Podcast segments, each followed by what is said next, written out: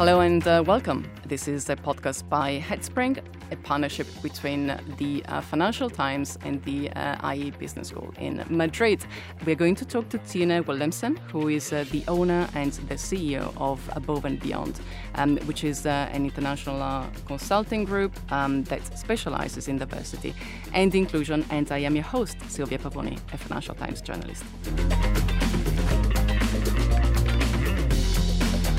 Tine, welcome. Thank you so much. So we are recording this uh, just ahead of uh, International Women's Day, uh, taking place on the 8th of March. We're going to talk about, obviously, diversity and inclusion. We're going to talk about um, women and uh, trying to uh, beef up the pipeline when it comes to careers. But shall we start with the good news? So, um, what do you think? What makes you feel hopeful that um, we are actually marching ahead with progress, if we can use such a word, when it comes to gender equality? Well, there's uh, always been a lot of debate about what needs to be done in order to uh, to speed up the process, and we are all about trying to accelerate things. So, the uh, discussions that are happening currently in the EU has been taking on for has been taking a long time actually, but in terms of quotas, and uh, recently um, Germany now changed their veto uh, on the suggestion uh, my country, Denmark, the government also just a few days ago um, announced that they wouldn't go against it, but for it.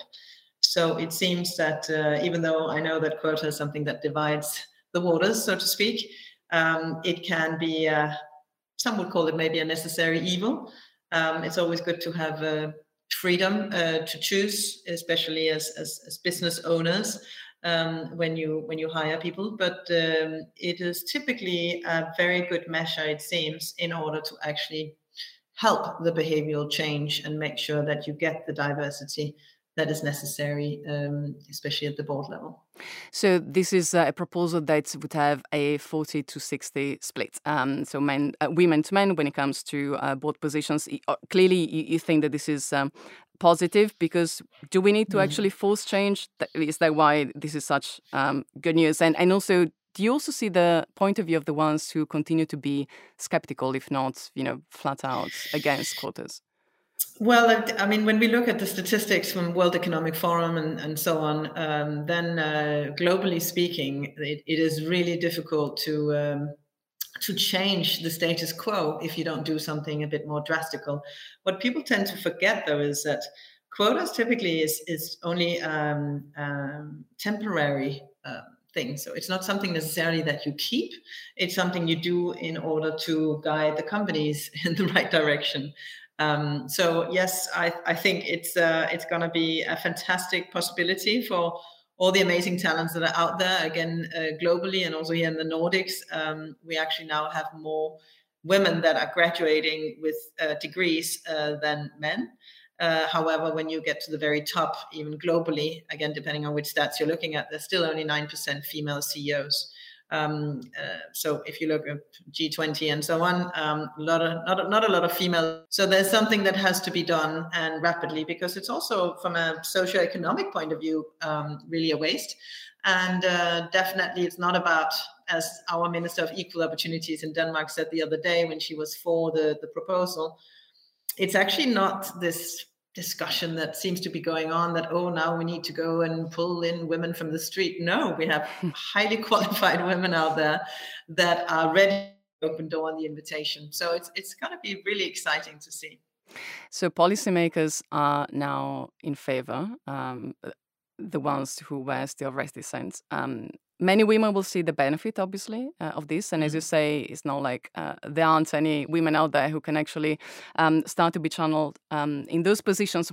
What about companies? So clearly, you work with um, a lot of businesses advising on how to deal with uh, with diversity and inclusion. Mm. How are they taking this? Well, I've, I've heard several uh, major CEOs uh, come out and, and talk uh, positively about it. And I think in general, we all need to look at this as a societal thing. It's not just um, the, the private business community, um, nor just the politicians. It's, it's actually everyone together. Um, we talk in Above and Beyond something, you know, very simple. We call it triple transformation.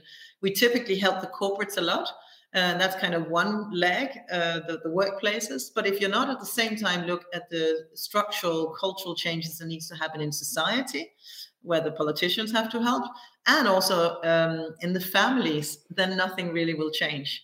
So it's a, it's a very dynamic thing, but there's definitely sort of wind of change happening globally at the moment, also with Black Lives Matter and the Me Too waves and so on. So it's it's quite interesting times we're living through. And I must say, the big companies we work with, the the Vestas, the Maersk, the all the, the, the top companies, PwC, McKinsey, and so on, they have been preparing and working on this in a very dedicated manner for a long time. And it actually starts, of course, with strengthening the female talent pipeline um, from the very beginning um, of the career ladder all the way up. So uh, the boards are only um, one place to start, so to speak. You, of course, also need to look at the gender split um, across the next layers of leadership and in general, of course, which I'm also very keen to always bring up. We're not just talking gender, of course, diversity in the broader sense, and there's also the element of inclusion, which is key. So quotas, um, in theory, are going to force change, or very much in practice, um, if then the proposal will um, uh, be um, uh, introduced um, and uh, and uh, become law. Mm. There is another issue though, which is um, not really something you can fix with uh, with um, uh, legislate, legislative action, which is uh, the one of bias. Mm-hmm. And that's so important even before getting to to board positions, right? So ensuring that uh, we all try to deal with bias, and we all have some uh, sort of bias um, in mm. a way mm-hmm. that reflects uh, the well the society really that we want to live in. So, how do you mm-hmm. approach that? Well, absolutely. Bias is actually one of the biggest barriers, and we all have them, as you say. It's biology. So, what we need to do is sort of hack our own um, thinking and decision process, which I find extremely interesting. And we're, we're doing lots of training in, in this area. Some people are beginning to say that unconscious bias training doesn't work, which I find really quite extraordinary.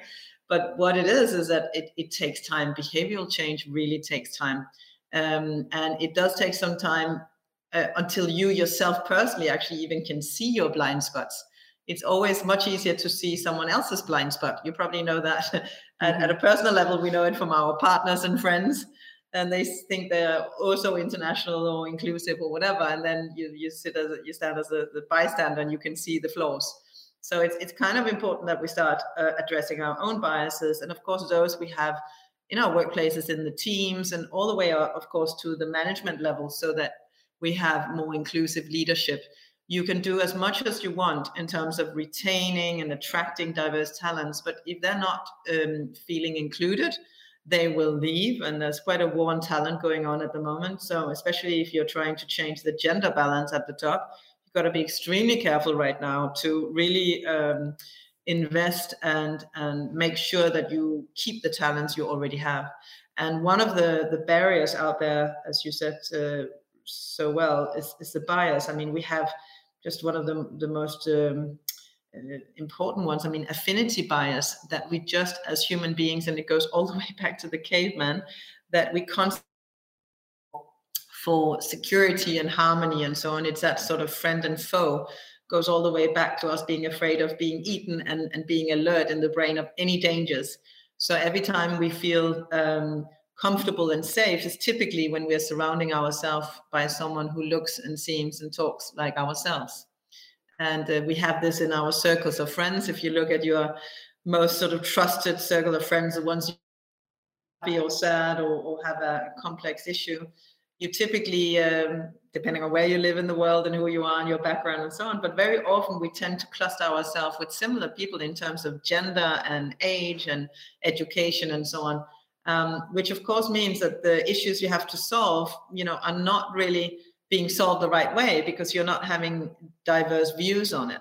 And it's the same thing. The affinity bias is what we take with us to work, which means, again, when we have a, a big project, we tend to just alleviate towards someone that's similar to ourselves.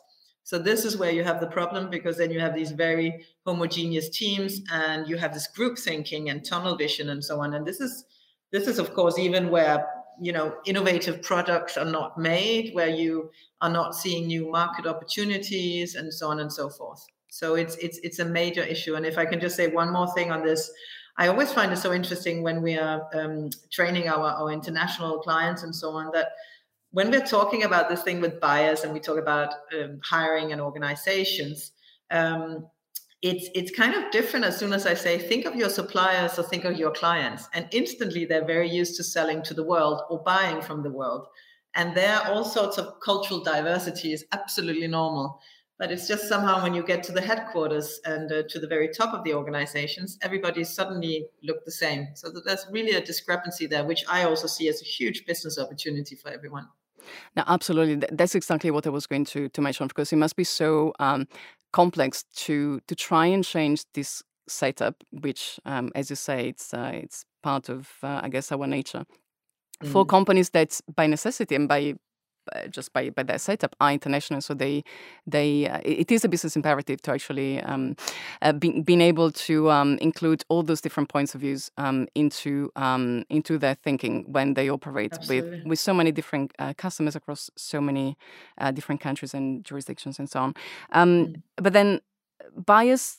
So you can't really force change, right? Can you? With, or maybe you can. Maybe you have actually cracked the solution and you uh, you found the switch and you know uh, you know and you know uh, how to operate it but otherwise it feels like it's a uh, it, it may be a little bit of a long really very much long term process so you perhaps you get exposed to mm. people who do not look like you or do not think like you and then you mm. become uh, less biased against them there are, there are, it, it is complex. Um, that's actually why we like to work in, in this space because there's so many different variables.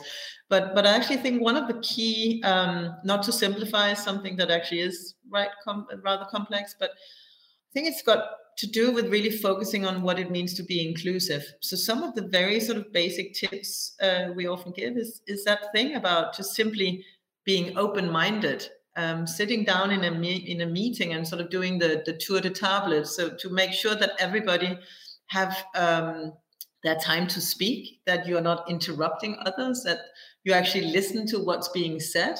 Um, you know, there's a lot of other biases. I won't go through them all. There's about 180 or 90 uh, listed at the moment, but there's also that whole thing that you want to conform uh, to to what everybody else is, is, is saying and doing. So hence, you don't necessarily hear everybody's opinions, and it can be anyone who comes with the next bright idea or can reduce your your risks uh, and so on and so forth. Um, so yeah, it, it's it's basically uh, even just the thing of, of looking at your decision table. I mean, who, who do you have in the meeting when you sit down as a team? Typically, you you bring the same people together all the time. Why not go uh, out and find someone really young and go and ask someone from IT to join you, and maybe someone who's been in the company for 40 years, and someone who is actually Chinese when you talk about entering the Chinese market then you'll have a completely different cluster and a completely different discussion going on. And it's kind of kind of logical. Mm. So I think one of the ways to we see uh, with great success that, that, we help transform companies is definitely we have sort of a roadmap where we map out um, sort of seven basic steps. But you need to lead from the top. So it's super important to actually start with the CEO or the board, uh, the top leadership. Um, make sure that they're really committed and understand that this is business critical and all the benefits strong mandate to HR, and afterwards, then HR having uh, both budgets and, and plans and, and communication skills and so on to engage the entire organization, which is a mixture of both training in terms of having more awareness about what is an inclusive culture, what is it we want to contribute to in, in, in this company, in this workplace, how is it you know your personal life also get, becomes much more enriched when you are more inclusive in your mind so what, what we often do is to simplify things. We sort of talk about a, a DNI roadmap with sort of seven uh, steps. So you really need to anchor the change and the commitment to, to diversity, equity, and inclusion at the very top uh, with the board and the CEOs, and make sure also that they are uh, trained and open-minded in terms of um, creating this inclusive culture. Give a strong mandate afterwards. The next step to HR and make sure also that they have the right data to know where you're at in order to uh, benchmark the, the road ahead. And then, of course, it's engaging the entire organization. And that is, of course, with everything from town hall meetings to training, feedback uh, loops, and so on, um, both at an individual level, at a team level. Um, and then, uh, then the really important part is also to strengthen your talent pipeline and everything that goes with that. Which is, is such a big process in itself, making sure there's no bias when you are recruiting, when you are advancing, making sure that there's equal opportunity to development and leadership programs and so on and so forth. Um, and once the culture then is beginning to grow and is being more open and inclusive, then the talents that you are both hiring and advancing will then really feel that they belong and that they are seen and heard and hence uh, have equal opportunity if they have the skills and the will to um, to get all the way to the top and then of course we always work with companies in terms of constantly evaluating where they are and stretching the targets like any other business goal so this is really a job for the CEO. Um, uh, that's the position that the, the sort of uh, you know the head of the company. You talk to to them to try and absolutely, I mean, we we have CEO committees um, mm. of these large companies because they also like to, of course, pick each other's brains. Because it, I tend to feel that, like with the SDG goals in general, the the sustainable development work together to achieve these big goals.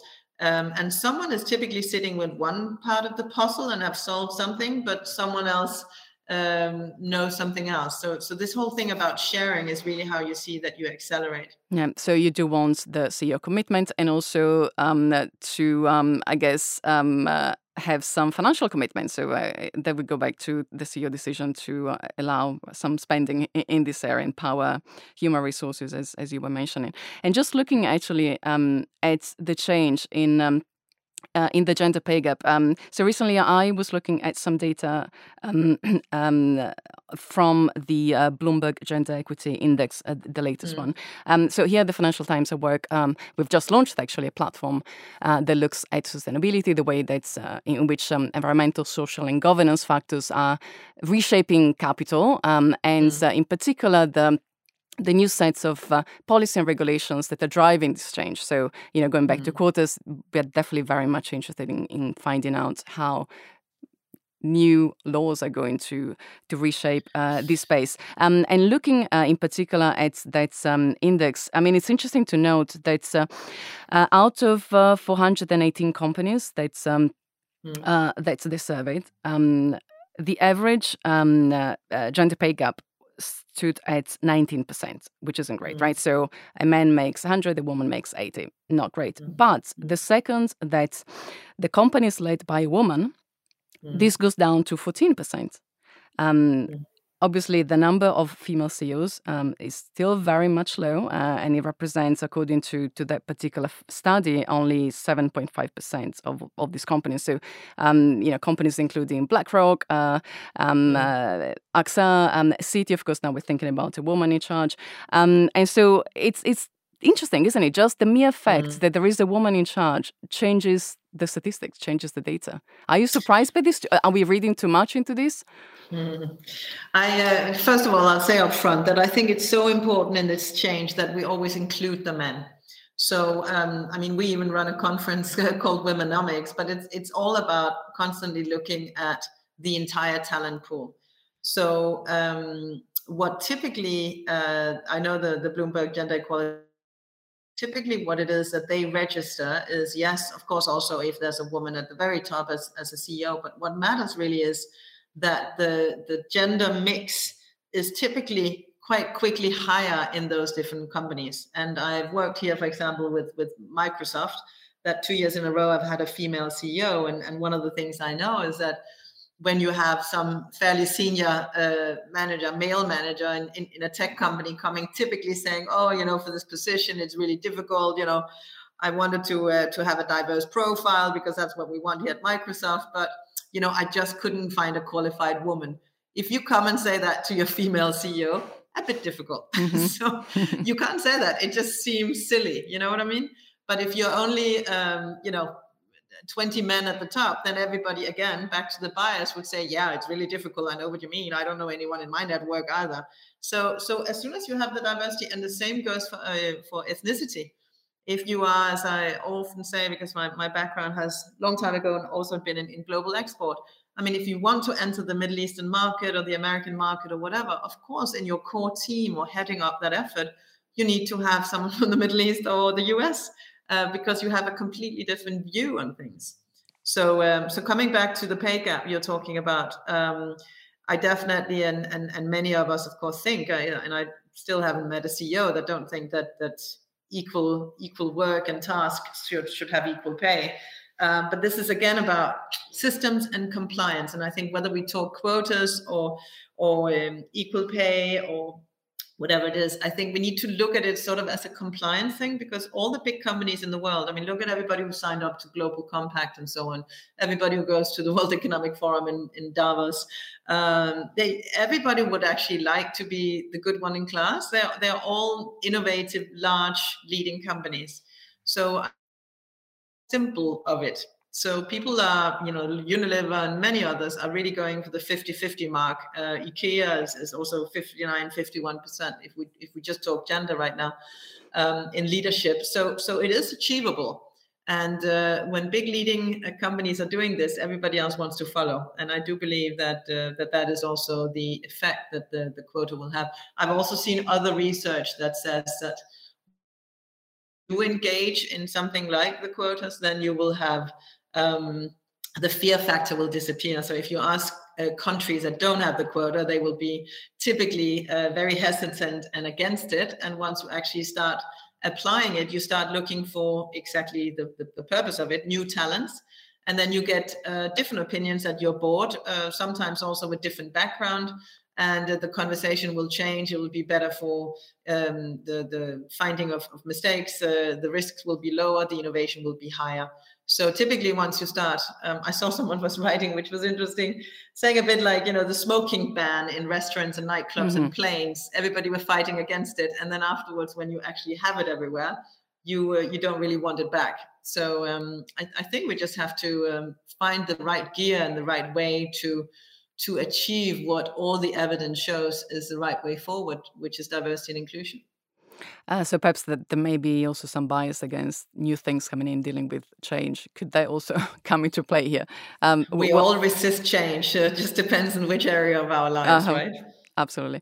Okay, so um, when women are in charge, things really start to change, or at least there is some, or perhaps even they, they represent um, uh, the um, uh, they are a product of uh, a company that is maybe working uh, in this sense better than others, maybe. Um, but how do we get more women uh, in leading positions? So, talking about this pipeline, mm. how do we make it stronger?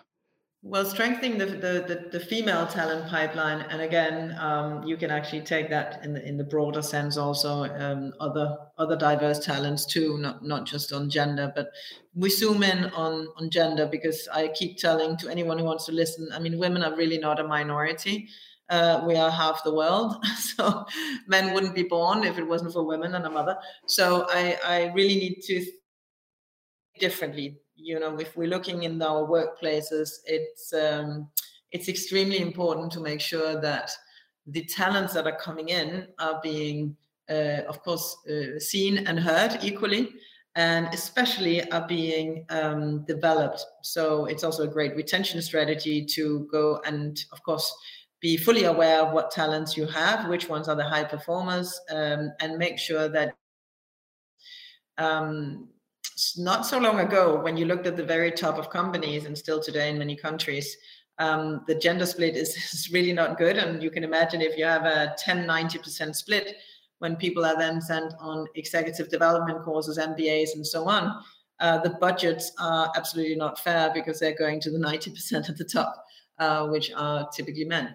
So, what a lot of companies have decided to do, and what we also uh, specialized in, is actually to choose um, the best talents that you have, uh, the female talents, and make sure that you tell them, of course, how uh, how great they are and how you see their potential in your organization. You send them on these specialized leadership programs that just happen to be for women, but it's not about fixing the women at all. It's fixing the pipeline. So sometimes we are asked why do leadership programs uh, just for women why do they actually work? Why are they necessary? But i tend to say well it's a bit like in a company. I mean we only have finite resources all of us. So if you're in a company and you have a major problem that you are lacking software programmers for example well then you make sure you invest and and develop more software programmers. That doesn't mean that marketing or hr standing jumping around saying i want to be part of this program too So it's the same thing in terms of making sure that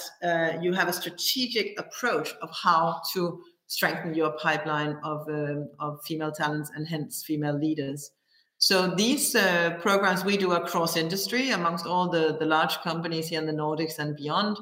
And uh, that can be uh, Maersk Tankers and PwC and like many different companies, banks and so on that are sending their brightest women. What sort of happens, which is a bit the secret sauce, is also in these programs and we have two levels, by the way. We both have a fast track for the younger talents, and then further up in the pyramid, where McKinsey typically calls it the broken rung, uh, the first step of the pyramid, and all the way up at the top of the pyramid, they basically say that uh, that's where you have the only one. So the, the woman feels she's the only one left uh, amongst all the men and then she leaves and become a consultant so mm. in the entire pipeline it sort of has a major drainage twice um, and that's where you then suddenly are not anymore having the entire talent pool um, in your company. So, so these two programs we have. What's really interesting to see. I mean, we make make sure that's that's my main mission is to to of course make these uh, leaders world class leaders with Harvard professors and Cambridge and so on. Do it with Headspring. Um, but in addition to those uh, top professors and great lectures uh, that of course is blended learning so it's both happening face to face and online is that sort of social energy that happens to that secret sauce as i call it because suddenly these women are meeting other ambitious driven women um, which they don't necessarily have in their own uh, private life. And then they can discuss uh, leadership challenges but also personal challenges and again, we know from all the mapping of the barriers that women often face in order to reach the, the top. There are also the issues of how do you handle it with your children and with your mm-hmm. spouse mm-hmm. and all the unpaid hours of work at home in terms of the cooking and the cleaning and so on, depending on your culture and country.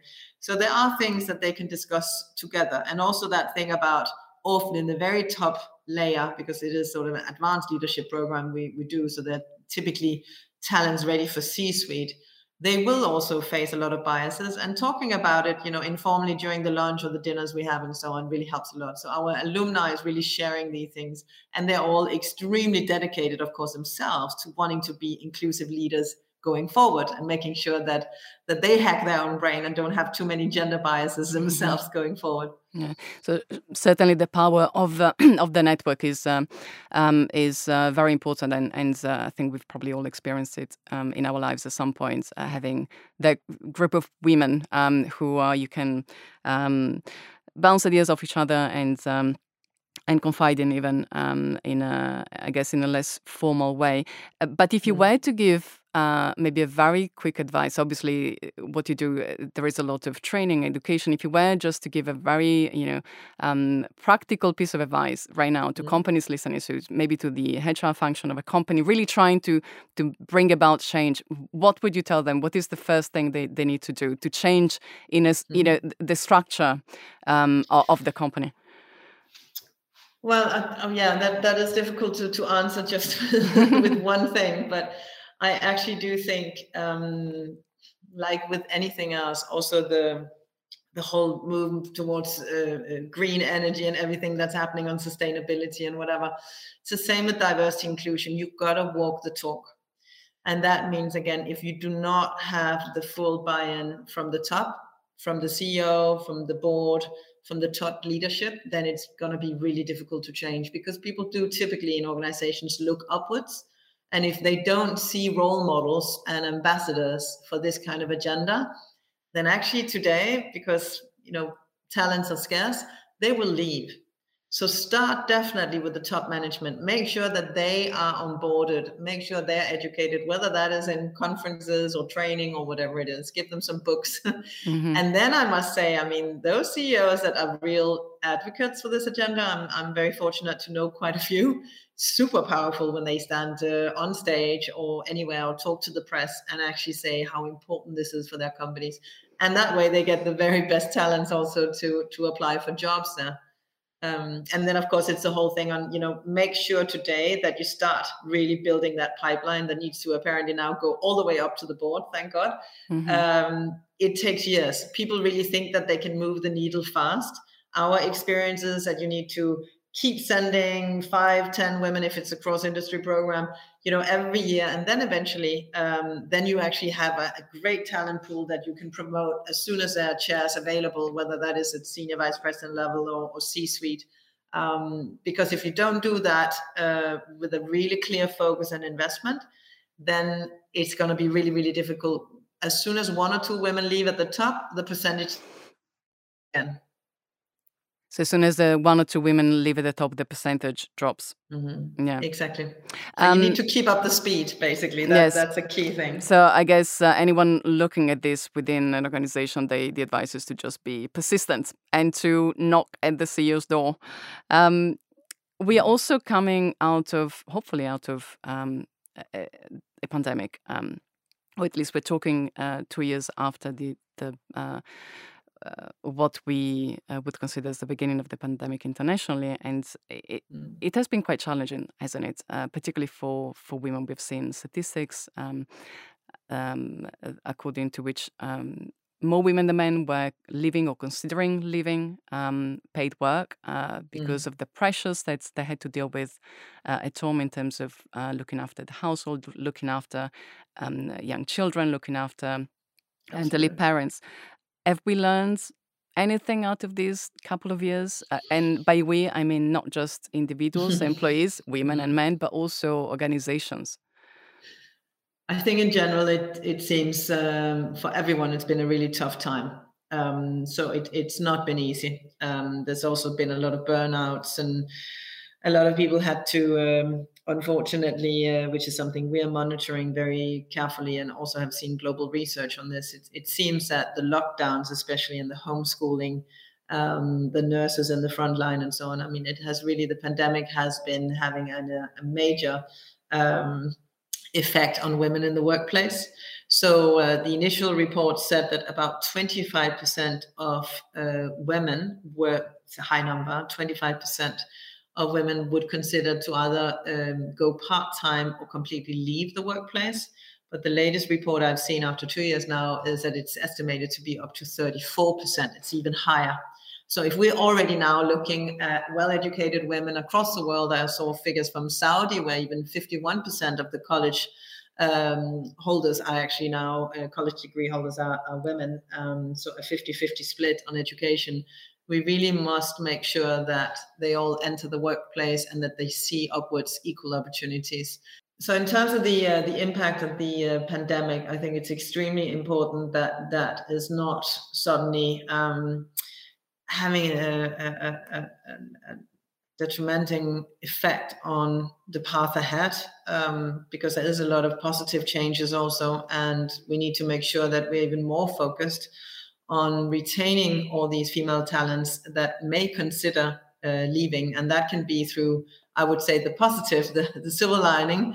Uh, the positive side of what we've all learned in the pandemic is, of course, um, the whole digital approach, which also offers so much more flexibility. And I think not just for women, but for young families and even for elderly and you know depending on where you are in your in your life phase then flexibility is a fantastic uh, thing to have.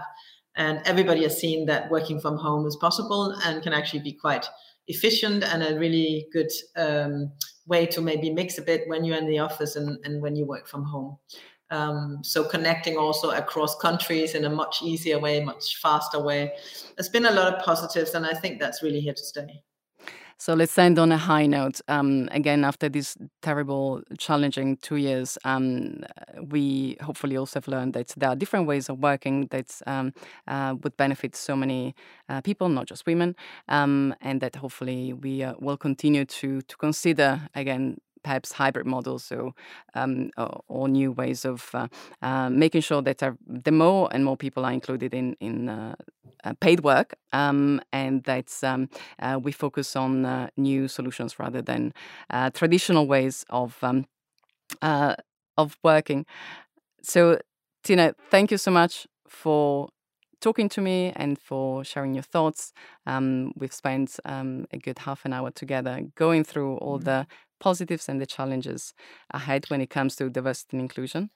Um, would you, did you want to add something else? No, I just want to say, of course, thank you for having me. But I also want to end on saying I really think the time is now. I've worked with this for, for more than a decade, and uh, the time has never been better. There's like this sort of perfect storm, as I tend to call it. It's coming from everywhere. There's super talented women who really now are pushing ahead. The next generation is expecting a diverse workplace. Uh, you have the top management that really want this. You have investor, the investor community who's demanding it you mentioned BlackRock, and you know you have the indexes out there, and everybody's saying we do not want to do an IPO if there's not a good gender mix um, in the top leadership and so on. And then of course people wanting to align with the SDGs, SDG 5, gender equality. There's all the compliance. There's the new legislation coming. Um, I, I, actually think we are we are heading towards the light. We're, we're we're going a good place. So and eventually, I think my company is called Above and Beyond, and I actually think in who knows 20 years, 10 years from now, we're probably above and beyond talking about gender equality and it should just be a normal thing, right? Let's hope so. Thank you again mm-hmm. so much. Tine Willumsen, owner and CEO of uh, Above and Beyond. Thank you. Thank you everyone for listening. And I'm Silvia Pavoni, your host for today's podcast.